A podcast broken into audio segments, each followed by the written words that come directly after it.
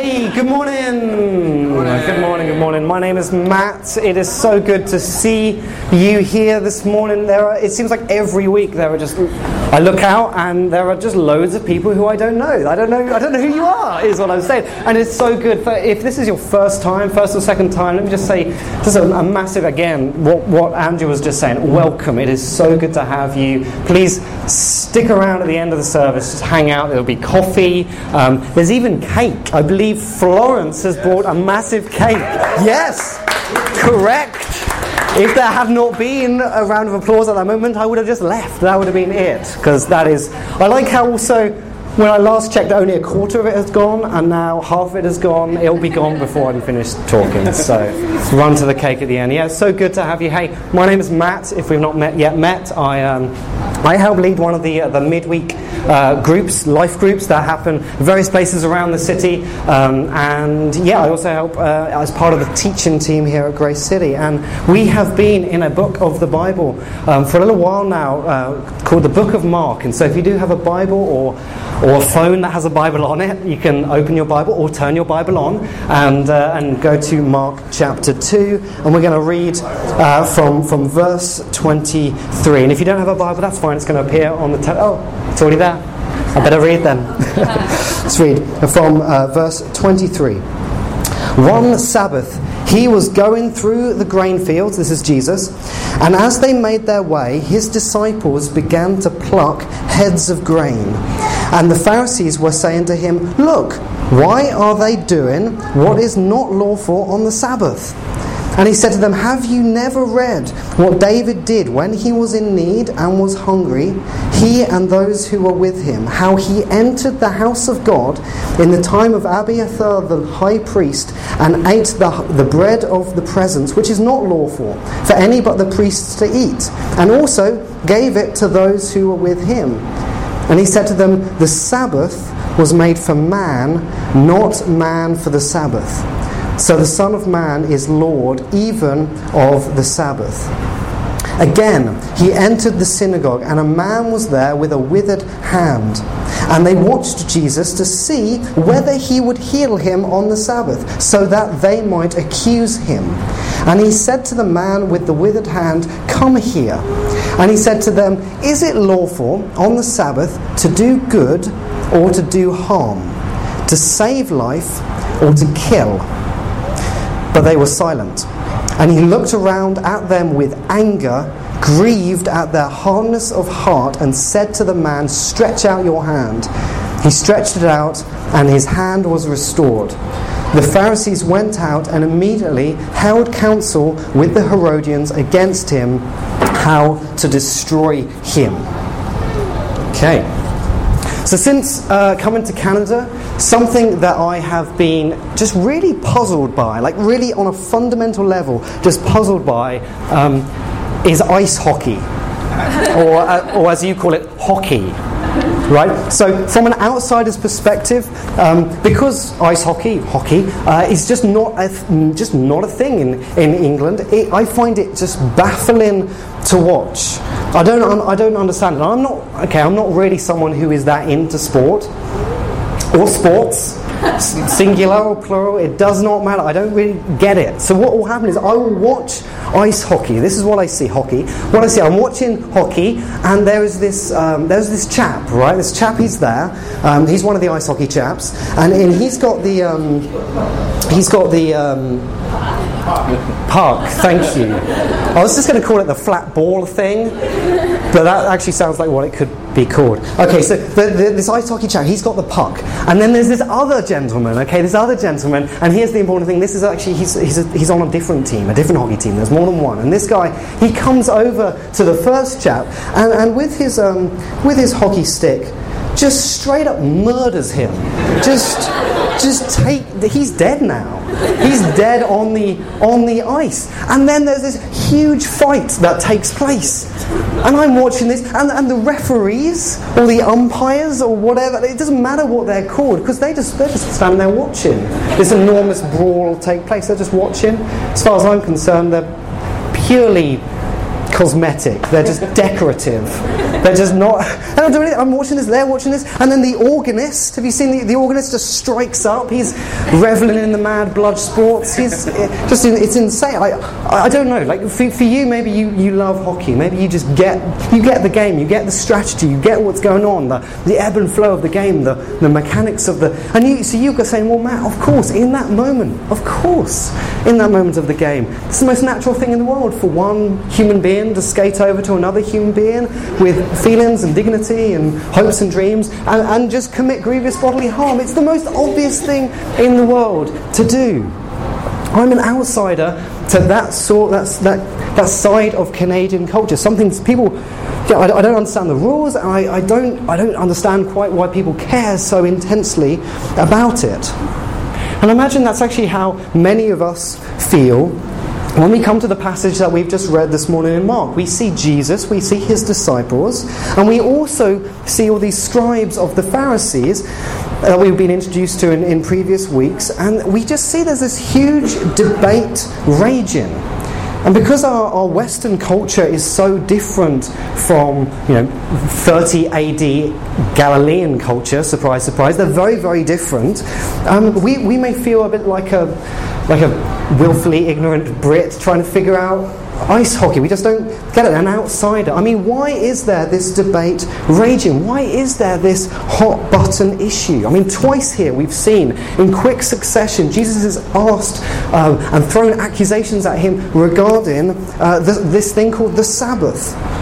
And the reason we might go, well, why is there such a debate going on? I mean, in Ottawa, it's just not a debate at all. It's not, you know, when, when someone, if, if someone asks you tomorrow, what did you get up to at the weekend? And you say, oh, well, I went to church.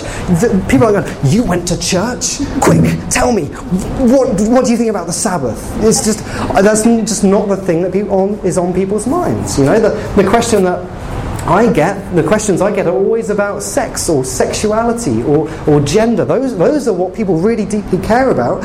And, and so we don't quite understand why this is just such a hot button topic for the, for the Pharisees here. But it's not just a hot button topic, actually. It's, it's actually a, an explosive topic. I mean, if you've still got your Bible in front of you and you just want to take a look at that last verse that we read there, what we see, the conclusion to what we've just read, is we see the Pharisees teaming up with the Herodians, working out how they can destroy, how they can kill Jesus. And we have to see that, that in and of itself is shocking because the Herodians and the Pharisees, they are enemies, right? Their goals are diametrically opposed. They're working towards opposite things. They, they hate one another. They're not friends. They hate one another stands for. You know, we've seen the Pharisees in the last few weeks. If you've been with us, they've appeared a few times. The, the Pharisees are the really religious Jews. They, they are all about following God's law and doing so zealously, putting as much effort as they can, and, and even putting extra rules on top. That's how much they want to be holy. And because they're, they're Jews, they want to return to a time, if they were given the choice, would want to return to a time where they weren't being ruled over by the Romans. They would want to, God to be their king. The Herodians, on the other hand, they are the complete opposite, essentially. They're, they're Jews, um, but they're essentially secular because they, they don't want the, what the Pharisees want. They, they want to be ruled by the Romans. They support the Romans. The, the reason they're called the Herodians is because um, the, the, they support the, the little, kind of all these little kings that the Romans have put over them called the Herods. They want the Romans to continue to rule. And so you've got the Herodians, you've got the Pharisees, they're sworn enemies. They want each other dead. It's like their Canadian hockey teams, I guess. It's really actually rather rather impressive. What we have um, is, you know Jesus in, in one moment with what he says about the about, about the Sabbath. He angers both the uber religious bunch and also the secularists. Wow, well well done, Jesus. That's actually quite impressive. How did you manage to anger, turn them both, actually indeed unite enemies against you? That is quite amazing. And from this point, both of these groups, they, they're working to kill Jesus. What does, why does what Jesus has to say about the Sabbath, why does that anger so anger both parties? I mean, and to do this, we've got to do a little bit of work, right? We've got to go and ask the question what is the Sabbath? What is the Sabbath?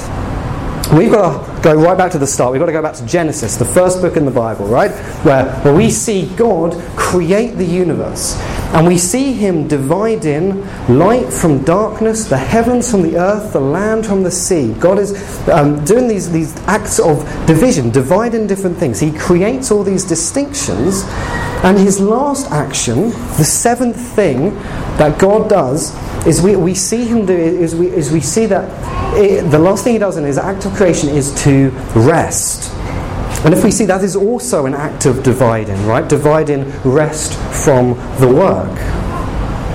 And he rests from his work, and at the end he says, It is good.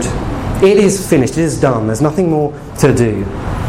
And the question that you might ask is, well, why does God have to rest? Because when, when we use the word rest, the thing that we think of when I say, oh, I need to, I need to rest, I usually, oh, it's because I'm tired and I'm exhausted. I just need to sleep. I need to, you know, recharge. I need to. But, but God, He's all, He's just said some words. He's just spoken, and a universe has come into existence. He does not need to rest in the same way. Rest for God here means pausing and the reason he does this is to model to his sixth creation, that's humanity, to model to his sixth creation that kind of in this new world that he's made, built in is this rhythm of work and rest. And this eventually, this becomes a commandment for God's people. It says, You must keep the Sabbath holy. You must rest and not just just, not just stop working, but you must rest in me. I am your source of rest and peace. But going back to Genesis, I mean, humanity in just the next chapter, after what we just recapped there, in just the next chapter, humanity rebels against God declares, no, no, no, we're not going to work for your glory, we're going to work for our own glory. And what happens because of that rebellion is that sin enters the world perfect creation is marred. It's deeply broken. You don't even, you might not even be a Christian here this morning, but you would agree. You'd look at the world and go, there is something fundamentally wrong here, something fundamentally broken. So many things are fractured. And out of all of the many things that are fractured, one of the things that is broken is work. You know this. Work becomes wearisome. It becomes exhausting. Ultimately, ultimately, it, it, it is not fulfilling. It seems like there's never a moment where conclusively those words, it is good, it is finished, can be said. Not in, not in a conclusive, all encompassing fashion. And God's command that, that we must rest, we must rest and rest in Him and receive from Him is all the more important, all the more crucial because of the brokenness that is now evident in this world. But for the Herodian, for the, for the secular individual, the, the complaint with the concept of the Sabbath is a complaint that work should pause or cease at all. You know, the, the, the, secular person will say, well, God, if, if there is a God, um, you, you may want me to stop working, but how can I truly trust you? How, how can I trust that you will provide for me? And I don't just mean provide for me financially. I mean, we, we live in a, a city where, I mean, this is so evident that people find their, not just their provision in work, but they find their fulfillment, they find their satisfaction, they find their purpose in what they do, in how they work, and what they, what they get up to. I mean, at least at least once or twice a week, I find myself up early in here in Ottawa, and I'm, I'm walking through centre town at like seven o'clock in the morning. And what strikes me every time I'm walking, it's, it's not even seven o'clock in the morning, but I see all these people, and they are striding, they are marching in a determined fashion to work. They've got this expression on, the, on their face, I'm going to get to work. They've got their laptop bag in one hand, and in the other, the most concentrated, caffeinated beverage that Mr. Horton can provide. But they, they are, they'll go because what they, what they think, they're, they're going to get to work at 7 o'clock, they're going to get stuff done. And it's not just, it's not just the, the business people, it's not just the, the civil servants. I've, I've lost count of just how many conversations I've had with students. Uh, in this, I, I, know I'm probably describing like one third of you right now. The, the, conversation is always, oh, what, what do you do? And it's always something like international development. Like so many of, so many of you are, are either you have studied, you are studied, or you're working in the field of international development. And this conversation so often just goes, oh, so um, uh, what do you study at university? Well, uh, international development. Oh, why international development? I just want to develop the nations. I just want to, I see the world and how broken it is, and I just want to fix it. I just want to get involved and fix it. Uh, well, that's not bad. What I'm, what I'm pointing out is that this is not a work shy city. It's full of people who just want to make a difference. You know, that phrase, I want to make an impact is, the, is the, what I hear, perhaps more than any other, when people are talking about their hopes and their, their dreams. I want to make an impact, even on the world stage. I want to get to work. And so, a commandment like the Sabbath, a, a, a commandment like a, a, day where you just rest from work and you, you don't work towards that, can appear to the secular individual, to the Herodian, like an, just an attempt to rob them of their freedom to rob them of their, their freedom to pursue their ultimate satisfaction, their ultimate purpose in work. The secular individual, and listen, maybe that's you here this morning. You may view God's commandments, not just commandment, but all of His commandments, with suspicion. They can be seen not as as a freeing thing, um, but as a, as a burden, right? As a, as a heavy chain around your neck the secular Herodian distrusts God because when he says that work doesn't bring ultimate fulfillment, they think, ah, that's not, I don't feel like that. I mean, some of you here this morning, you, you're here and you're intrigued with Christianity. You've been maybe coming along for quite a few weeks, you've been watching, you've been observing, but you, you haven't yet committed. You haven't got to the point where you, you say, Yes, you know what? I am going to follow Jesus. Okay, Jesus, I'm, I'm going to do it. I'm going to follow you. And, and the reason you haven't jumped in the full way yet is because you know that if Jesus truly is King, that if Jesus truly is what he says in the passage we've read this morning, that he is Lord of the Sabbath, then not only is Jesus Lord of the Sabbath, but he's Lord of everything. He is King of everything. And what you're concerned about is that if, if Jesus is King of everything, then that means he's going to be King of you and he's going to rule and reign in your life, in your heart.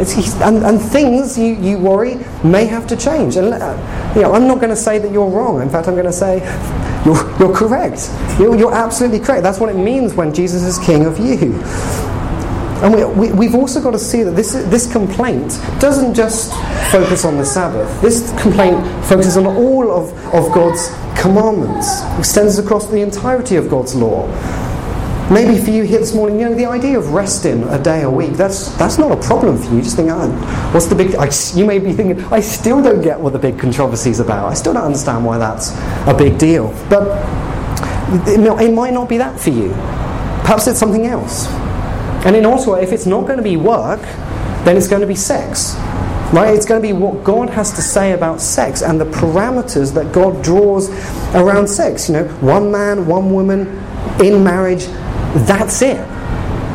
See, I know that I, what I've just said there, some of you just go, oh, I don't like, because what that sounds like, that sounds like God is trying to rob me of my freedom, burden me.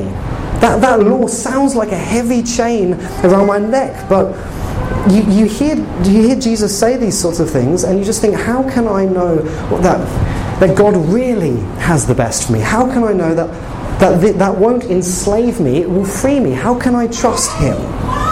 And so you may hear Jesus say, like, he, well, like we heard him say just a few moments ago, the Sabbath is made for man, not man for the Sabbath, right? In, in other words, uh, the, the Sabbath is not there to be a crushing weight around your shoulders. It's not there to bring you smashing to the ground, but rather it's there to serve you. It's there to increase your flourishing, not diminish it. And, and you hear Jesus say something like that, and your response might just be suspicion. How can I know that he's trustworthy? How can I know that when God says, I don't know, you know sex outside of these parameters is not going to lead to freedom? In fact, the, the enslavement that you're concerned about is actually outside of that. How can I know that I, that, that I won't end up enslaved? How can I know that this isn't just one big trick or one big con?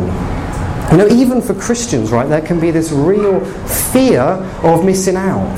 Fear of, you know what I mean by fear of missing out? You know, there's the, um, it's, it, FOMO, exactly. It's like it's become so ubiquitous that it's become like just a, an acronym. There's been all these studies, all these, um, in the last few years on, on social media and things like Instagram and, and, and Facebook and, and, how actually they emotionally affect people. And one of the things they've discovered is for a lot of people, like Facebook is just, it's just, it just makes people miserable because you, you log in and you just scroll through all these photo albums of all these photographs of all these people, all your friends who are doing amazing things and going on trips and they're having holidays and vacations and having adventures and having parties and you were invited to none of them. and there's this fear of me, and this is, oh, I missed out, the fear of missing out. And for Christians, there can be the same FOMO type um, approach to, to looking up and seeing the world. And, and there's this thought that might go through your head of, well, perhaps the, the pleasures of the world, maybe they are that satisfying. Maybe they do. They seem to promise ultimate satisfaction, whether it's in work, whether it's in sex. How and, and that's, I mean, going back to Genesis for a moment, that is the first lie that Satan comes and tells. He comes to Adam, he comes to Eve, and he, Satan says, Okay, you know that there's this tree in the garden, and God has told you not to go and eat from it. But he hasn't told you why. He hasn't told you why. Here's why it's because he's withholding from you. It's because he's withholding real flourishing from you. He's withholding real life from you. And Adam and Eve take the bait. They believe that lie. And that is why the world is so broken as it is. They trusted Satan, not God. And so you may still be asking the question okay, Matt, come on, tell me, how can I trust Him? How can I trust Jesus? How can I trust God? Well, I'm going to wait, make you wait for a few minutes. Because we've talked about the Herodian. We'll get there, we'll get there. But we've talked about the Herodian. We need to talk a little bit about the Pharisee, right? We talked about the complaints of the secular person, but the Pharisee, the, the very religious person in the story, why does the religious person react so badly to what Jesus has to say about God's law and God's commandments? How does that make sense? They're religious. But the super interesting thing is that the Herodian and the Pharisee, they look at God's law and they see exactly the same thing. They see exactly the same thing. So the Herodian looks at God's law and goes, the secular person thinks that just sounds like a burden. That sounds like a crushing weight, a chain around my neck, bringing me down. And they, they back away, they run away from that. They don't want that. But the Pharisee looks at that, at God's law, and just says, it's a crushing weight, it's a burden, and I can lift it. I am the one, I can do it. It's got the danger to crush, me, but it won't. I'm going to lift that impossible chain. I can fulfill all of the commandments that God wants from me. And since I can do that, since I can tick that law, you know what? I can add even more laws on top. I can make some up and become even even holier. And we and we see this in the story that we've told, uh, that we've that we've read this morning of of the, the two moments where the Pharisees accused Jesus and, and what we see in their complaints. So the first instance, right? What is what is happening? Jesus and his disciples they're they're walking along and there's this grain field. And the disciples are helping themselves to some handfuls of the grain as they as they walk as a snack. And the Pharisees see this and they point at it and go, "Aha! You you're disobeying God. We, we got you. We got you. You're, you're disobeying God." Except actually, it, it, the disciples who are under the law of Moses are actually completely fine. They're actually they're not doing anything wrong. In fact, do we have that thing from Deuteronomy? This is what Deuteronomy says: If you go into your neighbour's standing grain, you may pluck the ears with your hand. But you shall not put a sickle to your neighbour's standing grain. Deuteronomy. Like that. That is that's God's law. The, the Bible saying, no, it's absolutely fine. As long as you don't turn up to your neighbour's grain with a sickle and start working their field, go right ahead. But the Pharisees, do you see what they're doing here? They, they're, they're saying you can't do what God's law clearly permits. And the situation gets even worse. I mean, the Pharisees at this stage, they're just warming up. We see that Jesus, he's about to heal a man on the Sabbath, and the Pharisees are really angry because work is being done by their definition, by their expanded definition of work. That's what being done. They, have outlawed miracles. That's how far they've gone. They've outlawed miracles. They've, they've outlawed medical procedures as well. And in doing so, they, oh, they have shown just how, how little of God they grasp. In doing so, they show that they, for all their religiousness, they just don't know God. And you just look at Jesus' reaction to this. It says that Jesus is angry. And it says that Jesus is grieved. He is furious and he is sorrowful. Jesus reacts so strongly. Why? Because of their hardness of heart.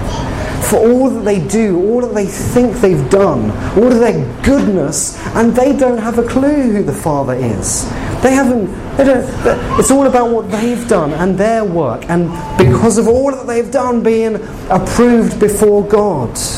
So keen are they to make themselves right before God, and so, so determined are they to double down on their work. Because the religious person wants to say, based on everything they've done, exactly what God says at the end of creating the universe in Genesis. He, the religious person wants to say, It is good. All my work, it is good, it is done, it is finished. I have done it, there's nothing more to do. But the truth is that there's, there's no one here who has done what God has wanted all the time. No one's done that perfectly. Have they? Has anyone? I, I have. No, there's no one. No, no, no one. When it comes to rest, who has rested perfectly in God? No, no one has. But there was one, though. There was one who has done this. One who, who was and is the Lord of the Sabbath. And whereas the, the secular Herodians, they, they flee from the law, whereas the, the Pharisees try... Whereas the Pharisees try and lift it on their own shoulders, Jesus, he lives perfectly by God's commandments and is not crushed by the weight of it. But then Jesus is crushed. Jesus hangs on a, on a cross, and that's where Jesus says, It is finished. It is done. It is, there's nothing more to do. When it comes to, to, to gaining God's favour, there's no work left for us. The Father looks at Jesus' spotless life and says, It is good. The Father, He looks at me, He looks at Matt with, with all of my imperfections, with all of my failings. There are loads of them. And it's as if He sees Jesus' good works instead of all that I've done. And the question that's come up again and again this morning has been how can I trust the moral commandments of this King? How can I trust that making Jesus King of my life won't end up crushing me, won't end up robbing me of freedom, won't end up burdening me? It's when we see this Jesus on the cross. It's when I see and I, I, I, truly glimpse who Jesus is then. This is, this is the perfect one, and he's died. He's been crushed for me. When I see that, I realize, oh, I can trust him. I can trust this Jesus because he has died for me. He knows what it's like to be truly crushed. When we come to me, to, to him, when we come to Jesus, he releases us from the crushing burden of the law. And not only that, he, he dwells within us. He takes up residence by his Spirit, writing the law even on our hearts. He, he provides the ability to live by the moral commandments of, of Jesus. You know, last week we were talking about the, the wineskin, this new wineskin that Jesus' message, um, you know, the new wine of the new life that Jesus brings. And, and what, the, what the Holy Spirit does when He comes and takes up residence is that He, he provides the container and the, and the ability to actually hold that new life. Christians, uh, we're going we're gonna continue on with our service this morning. We're, we're going to continue by, by worshipping. We're going to continue by singing. We're going to continue by. Uh, the Holy Spirit this morning is going to reveal to us more of the Father as we see Jesus. We're going to partake once again in Jesus' victory by taking the bread and the wine together. Before we do that, there's one, one more thing that I must ask that, that is for anyone here. I don't know where you are. I mean, every one of us would, would go, would lean either towards the, the secular Herodian or we'd lean towards the religious Pharisee. I don't know. We, all, we would all go one way or the other. But maybe you're here this morning and you've never said, you know what, I'm, I'm going to come under the rule and reign of this king. I'm never, I, I have never given my life to Jesus and let him truly rule everything about me. But maybe this morning, in the last few minutes, perhaps there's something that has just clicked for you. Maybe you have been thinking, yeah, I don't know if I can trust him, but something has just clicked, and you thought, you know what? If Jesus has died for me, then I can trust him. If that's you, and you just say, you know what, this morning, this is the morning where I am going to commit my life to following Jesus. If that's you, here's what I want you to do this morning.